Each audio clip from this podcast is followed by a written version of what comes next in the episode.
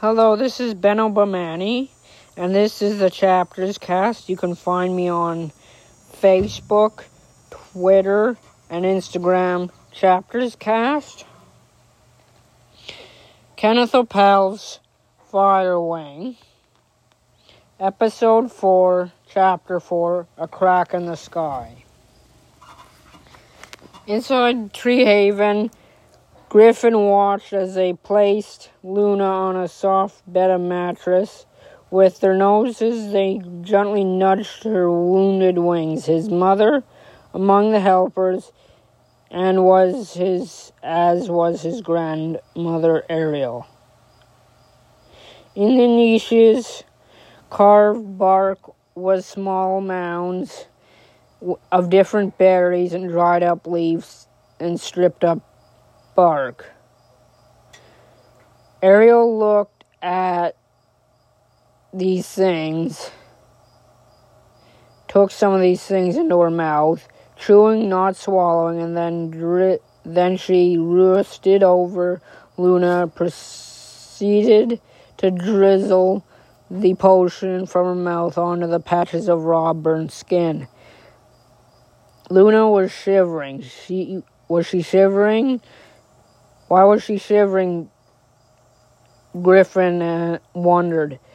Why, when she'd be on fire, she'd say, she said nothing, not a sound, until the straight ahead eyes were bl- unblinking. She didn't re- want to be her, want to look like herself. It was as if things made her Luna go away and was in a deep hiding somewhere. She glanced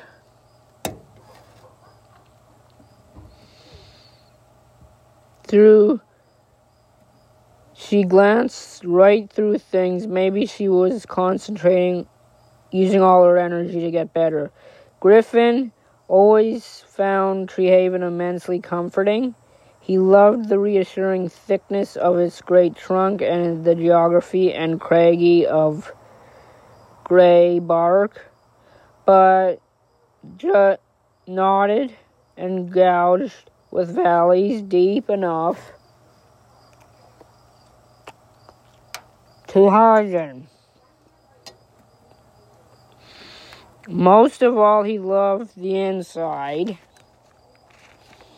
hollowed out by the silver wings, is in this series of interconnected roots radiating from the trunk, larger branch into larger branches all the way up to the elder's roost at the summit.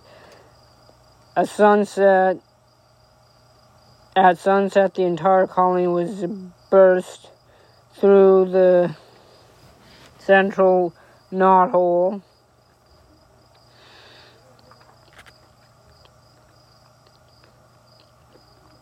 Into the night with the sound of torrential of a torrential far river. It was his favorite time of all was the sunrise when everyone would he return from the night hunting, find their roost, and talk about climbing the dust and grit, combing the dust and grit from their fur, licking their wings clean. Then all the mothers and the newborn, roosting snugly side by side, would sleep. But now he looked at Luna and he felt only shame and dread. No one had spoken to him yet. There hadn't been time at in the forest. All the grown-ups had arrived. His mother looked at him anxiously for a moment. You sh- you're right. When he nodded numbly, she returned to Luna, helping carry her to the tree haven up to the healer's roost. Griffin followed at a distance as they flown through the trunk in silence. The silence was suffocating. Everyone seemed to know what had happened. He tried not to look at hundreds of horrified bats as they passed. He didn't want to look or be looked at. He didn't want them to see what he had done. Now the other mothers were taking turns blending in the leaves, blending leaves and berries in their mouths, motioning them into thick liquid, and spreading them over Luna's wounds. Watching this made Griffin feel helpful. He wished they'd work even faster, cover all of Luna's angry welts and burns with dark, urgent to cover her pain up. Take it away. What? At last, when they finished, his mother flew up to the roof. Griffin, what happened? She. She whispered. He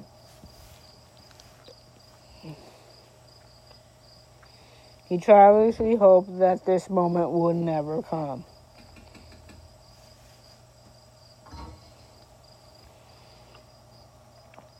His voice shook as he spoke. We saw some humans in the forest. They had a fire. We thought sh- we should take some. I thought the fire on a stick of grass and flying with it, but it started burning me. I dropped it onto Luna by accident. He had a choke. His last words. Was the last words. He was sobbing so hard. He wanted her to be furious with him. He wanted, he deserved it. He hoped she would shout and punish him. When all things were over, somehow things would be better. Things would be fixed. But his mother looked at him, far from anger. And was still mournful. Griffin was frightened that he had than he ever had in his life. You fool, you foolish, foolish children, she said softly.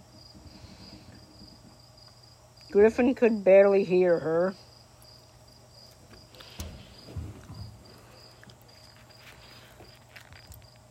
I didn't mean to, he said. I know she was underneath me. I was scared I was going to get burned. I tried to help put out the flames, but they wouldn't go away. She wrapped her rings around him and held them tightly in, and Griffin knew what to think. She started holding him this was his fault, he said, darted a breath, wishing he could vanish. You're so lucky. It could have. His mother cut off short. What? Why could you let them talk you into that? He said nothing, feelings as all the air was being squeezed out of his lungs. He had to tell her it was my idea. He winced. She looked at him stunned. Why? She managed to ask. He couldn't look at her as he spoke, and so we took have to come to the owls. Have to we could have some come to the owls. I thought maybe if we could stay warm in the winter, we could stay here without having to migrate and maybe my father would think I had some courage. He thought, but didn't think this. Didn't say this. His mother shut, shut her eyes tight, as though not trusting herself to speak. What?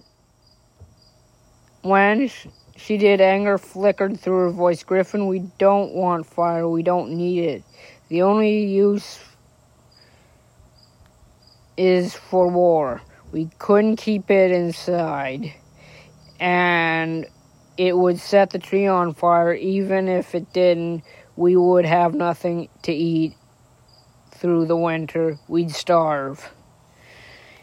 He was he nodded. It was a really bad idea, he said. I'm sorry. You should have come and told us the moment you saw the humans. You're sensitive. You're sensible, Griffin. Even the others aren't. You shouldn't should have known better. I don't know what you're what you were thinking stealing fire. You would only be thought a bit. You'd be only thought a bit. Her she left, let her voice trail off as if unable to summon any more energy. Her eyes drifted back to Luna and Roma, her mother, nuzzling her gently, talking to her gen- quietly. Luna wasn't saying anything back.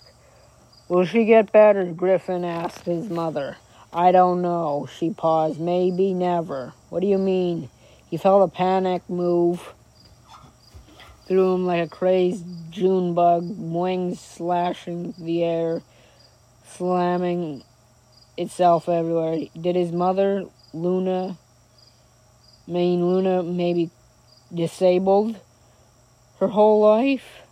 That she'd never fly again? She might die, Griffin. He frowned, not understanding, shaking his head. But you know, spreading potions, you are spreading potions. The elders know how to fix things like this, right? She's badly hurt. The fur around her eyes, mad with tears. This was all his doing. Griffin knew she was ashamed of him now. He disappeared. He disappointed her so badly now. How could he she ever love him again? How could what would his father say? What can I do? he said, his voice sounding unfamiliar to him. Thin breath and breathless. He wanted his mother to tell him something, to do something hard or painful. Anything to be better than just frozen with his feelings.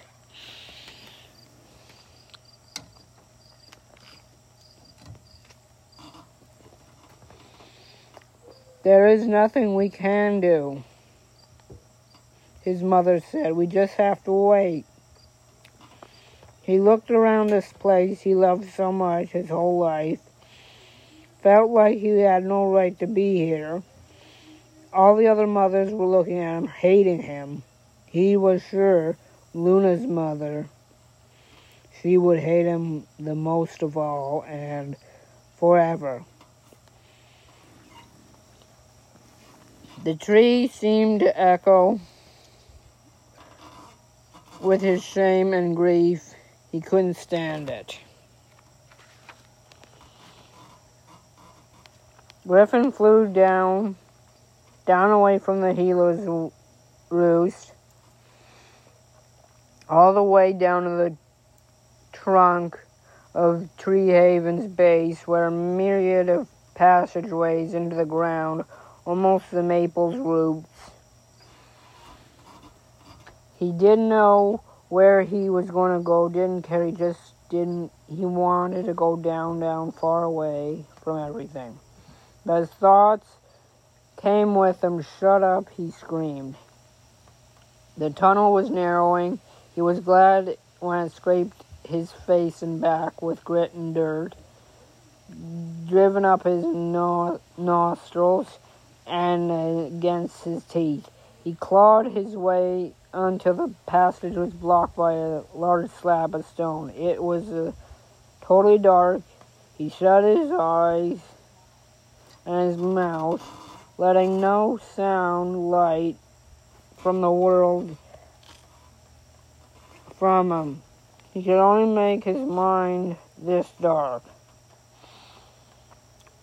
Stop seeing Luna's burning wings spinning Ward hurting, hearing the scream she made of she made as she fell.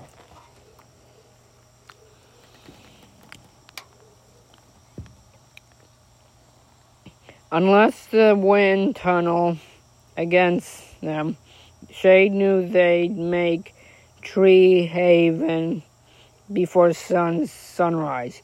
He had chosen he had been chosen as one of the five messengers. Maybe Chief Elder had sensed just by looking at his eyes that he was was going to whether chosen or not. Still, it had taken Shade completely surprised that he couldn't stop smiling. Orion had probably thought it was better to have him part of the group where the others could keep an eye on him than him flapping off on his own. They set immediately around him flew the four other silverwing males, Certus, Litterus, Ural, and Vikram. They were faster than him. They knew it and so did he, but he knew he was slowing them down better than steering, striking on ahead, circling impatiently for him. Once in a while, they let him set pace and never showed any signs of restlessness. Shade was grateful he had had known them practically He hadn't known them practically well at Stonehold.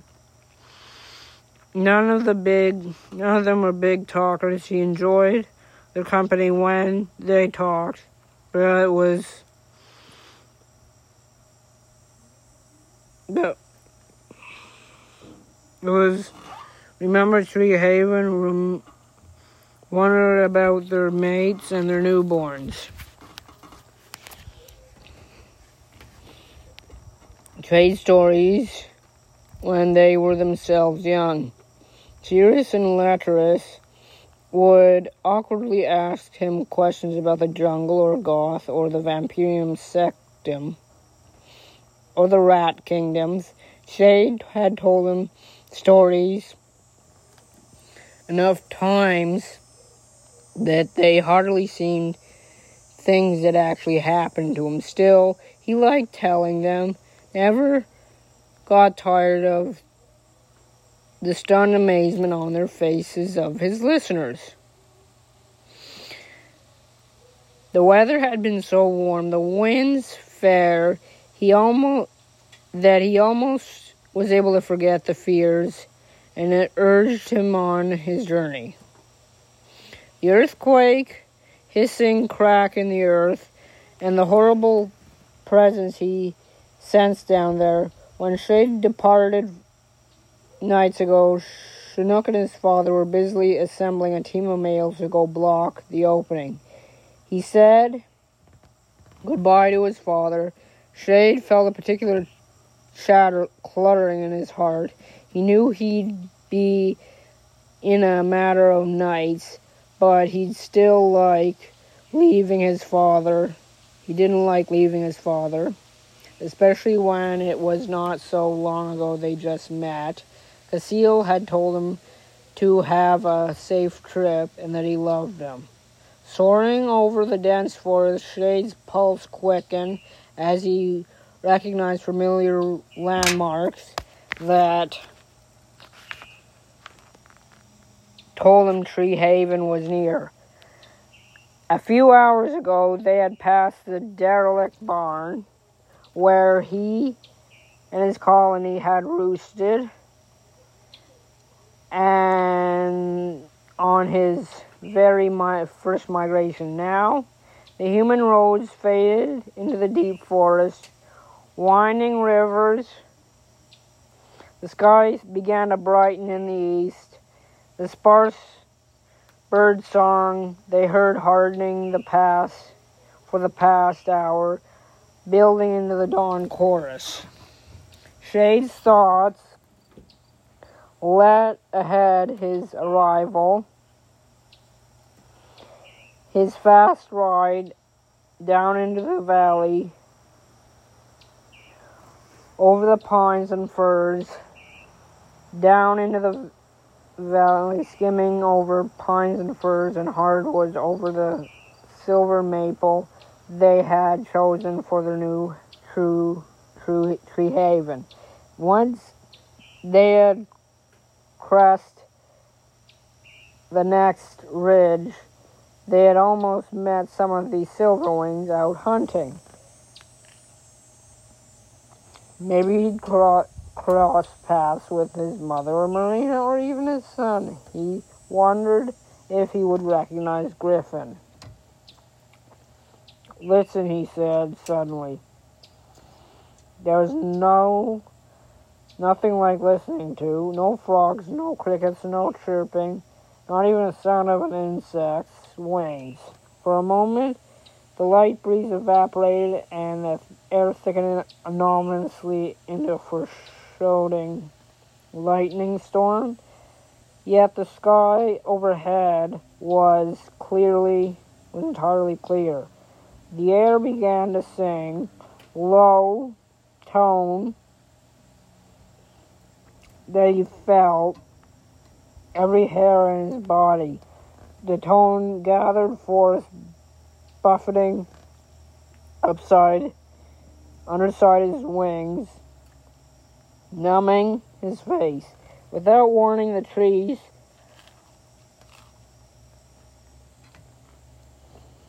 heaved up towards him, speaking, spiking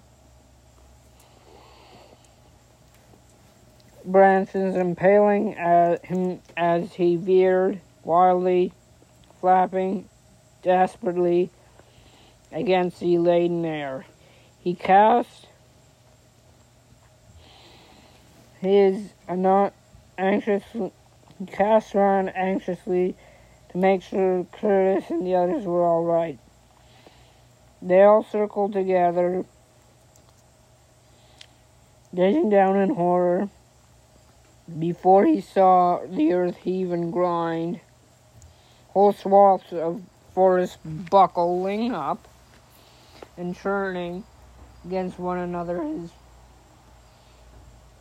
he flattened his ears against colossal noise, as if the earth's very bones were being smashed together. It snapped and crushed. His air and the air turned hard as water. Shades flew about, but as if he had were no than, more than a seed pod. The sky was a swirl of birds. Awoken by the earth's violent shaking, they taken a wing in terror, the poor night vision making them careen dangerously, one on the lurching forest floor. Shade could see the mouse of bears and lynx baying and roaring as they headlong ran headlong, trying to escape the thrashing of the ground beneath them. The sight made him gasp with pity. Unlike himself, they had no easy escape, no flinging themselves safe high into the air. They were locked onto the earth, their home that it had been the second they became their enemy. The river that meant meaning that meaning through the forest, crossing water leaping over its banks. Dust erupted in across the land. Then immediately it was over. With a great groan of the rock and wood, the earth slowly exhaled and lay still. Shrieks of pain, dismay rose up from the birds and beasts. They returned their ruin to the ruined roosts and dens.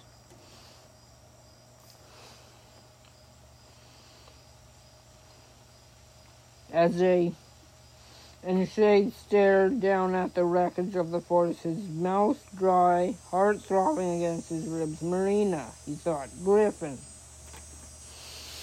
Griffin must have fallen asleep, waking.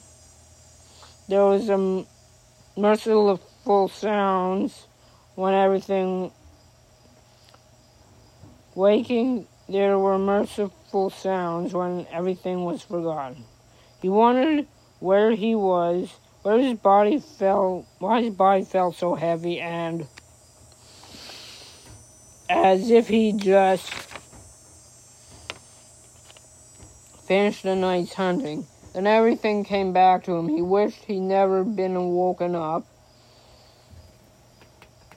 Up in Tree Haven, Luna was suffering, maybe even dying because of his idea, his stupid, pointless idea. He winged, ra- he waged his head, trying to shake out pictures of the flooding in his head. He should have. He should go back up now and help them do something useful. But how could they face them all, their eyes on them, hating him? especially his mother. She was would try to be kind and try to forgive him, but how could she after what he'd done? He tried not to cry. Mm. And he stopped abruptly. What he thought his body was shaking was actually the ground beneath his belly. Shuddering intensified so his vision sang with sound. The very air throbbing with light.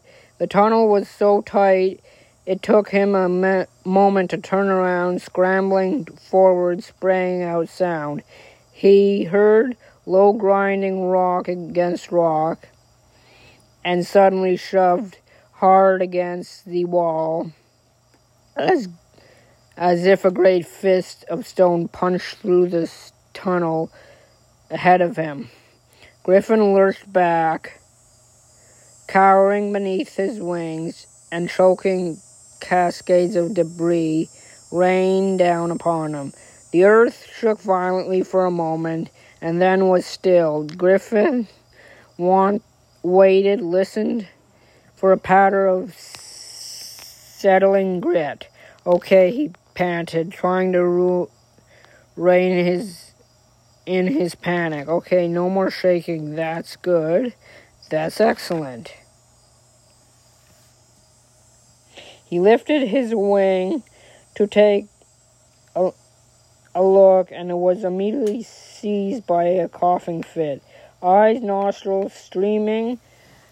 After a minute, he managed to croak out a few trembles of sound and saw what he could most feared.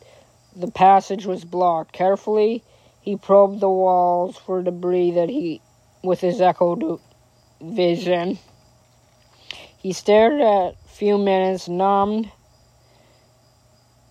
and still half expecting something to happen. The wall crumbled away, revealing a passage or someone to call him from the other side. All right, he said, needing to talk.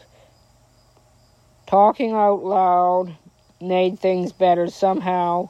If he can control this, his words, maybe he'd control other things too. What would what we have here in a cave kind of si- cave-in kind of situation, perfectly straightforward, Earthquakes just shook loose a bunch of rock and dirt and dumped it in dumped it here in my tunnel. So all I need to do is um, move some of that rock and dirt and I can squeeze by. That's really sums it up. Let's just do that. He scuttled towards the wall of debris crawling at, it, clawing at it, batting, butting it with his head and shoulders. He managed to dislodge some of the smaller bits of rubble, but mostly churned up dust. His, he praised out a larger rock, anonymous tumor throughout the wall. The roof of the tunnel wobbled and sent down a meteor shower of dirt. Not too good, he man- muttered, taking little strips to air to, to avoid coughing. I think I'm digging. I might be triggering another cave, and I don't. If I don't dig, I don't get out. So if we have a little bit of. So we got a bit of a dilemma here. But I just sit around.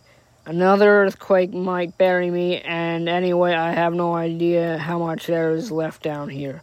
Words no longer helping, he started gasping and panicking, squeezing his l- panic squeezing his lungs. He couldn't stave off the terrible truth any longer. He was trapped and there was nothing he could do about it. There was no one even he no one knew he was even here. Help, he cried hoarsely. Help.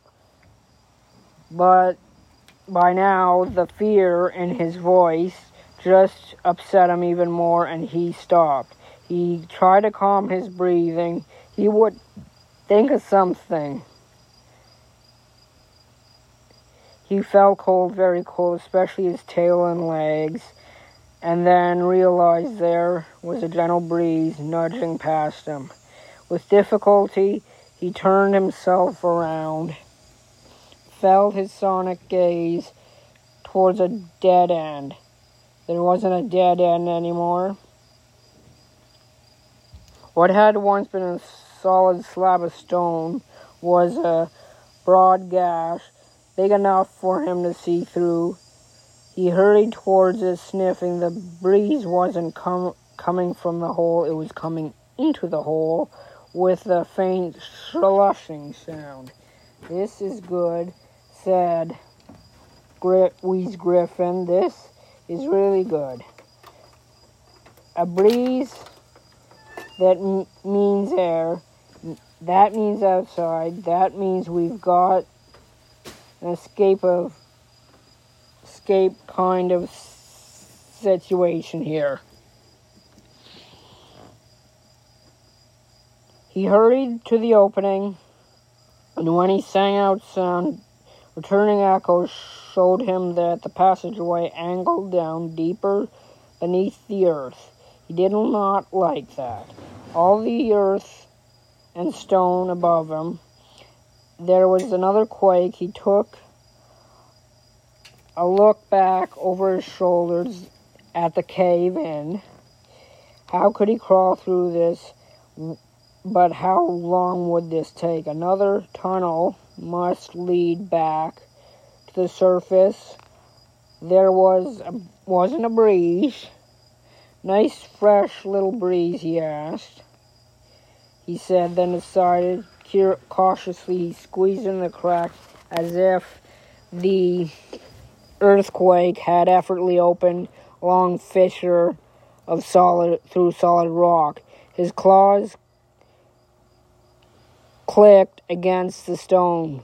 The breeze was getting stronger, gently tugging the fur on his face and shoulders. After another minute, he paused. He paused, troubled that the passageway was still sloping down. He go on a little further and then as if it angled up what? Turn back? Return to the cave in? Wait around until the air was sucked out of the tunnel? He and he suffocated? Okay he told himself. Air comes from the sky. This has got to be me back to the sky. This would be a little longer than he thought.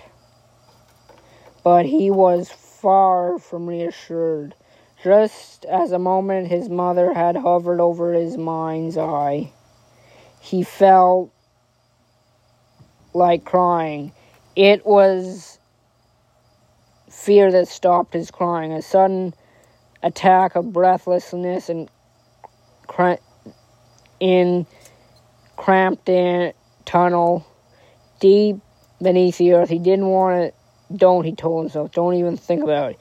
Hurried in, trying to outrun his terror. At least the breeze was getting stronger now. A steady, low moan with the occasional sharp whistling edge, which reminded him of the high winds of the summer storm. Little bits of stone were skidding, skittering across the tunnel, dragged by the wind. Griffin told, could actually feel it spreading, spreading among whatever thumbs or feet were left on the ground, almost pulling him off balance. For a sickening moment, he thought he'd hit a dead end, and then he it was just a sharp upward bend in the tunnel. Here we go, he said happily. He hurried up, and there was another sharp turn to the left. The wind, wind wrenched Griffin around the corner, feel, flaring his wings open be, from behind to thrust him headlong down the tunnel. With a cry, he tried to furl his wings and dig his rear claws, but the wind was too powerful. His wrists buckled and he fell against the ground, head on his chin stunning himself, the wind blasting him along. Desperately casting out sound, he saw the slope of the tunnel was slowly but surely curving into sheer raw, sheer vertical shaft. He was careening hopelessly towards it. The pull was so overwhelming now. His thumbs and rear claws cut furrows of the rock. He- heaving his body on the one side, he managed to lever himself sideways across the tunnel. He lasted only a few seconds before the shrieking wind smacked his, him loose. He, now he felt picking up speed, the stone searing his flesh no matter Whatever he tried to open his wings to slow down. Free fall. Down, down, nose over tail. Suddenly the stars blazing ahead. Falling from a hole in the sky? He had been plunging down to, into earth, and now he was in the sky, plunging fast. What even when he managed to wrench his wings out, he, his speed seemed to scarcely diminish. Gulping up air, he blew himself below himself, the entire world, like an immense ball of dark stone, slowly revolving around far away. He couldn't believe this. He was this high, um, almost the level of the stars, ascending fast, dragged down towards the surface with his wings were weighted. Wings, winds screaming at his face, he spiraled tight corners and frantically to his frantically clear to his screaming eyes streaming eyes gradually the world to him began to reveal itself, unfurled ridges of hills, dark scars of valleys, of rivers or rivers, black smudges of forest. He tried to own, to find his own forest, his stream, tree haven, but this was a vague landscape, unrecognizable. Forest swelled beneath him so coming to him, he in too fast. He used the downward dive of a landing. This was too much desperately spraying out sound. He tried to pick out a suitable landing site. He pulled back, angling his wings to break. He saw the trees hurling, and then he was among them. Slashed by the tree leaves and twigs and pines, and grabbing wildly, there might be a break to his fall.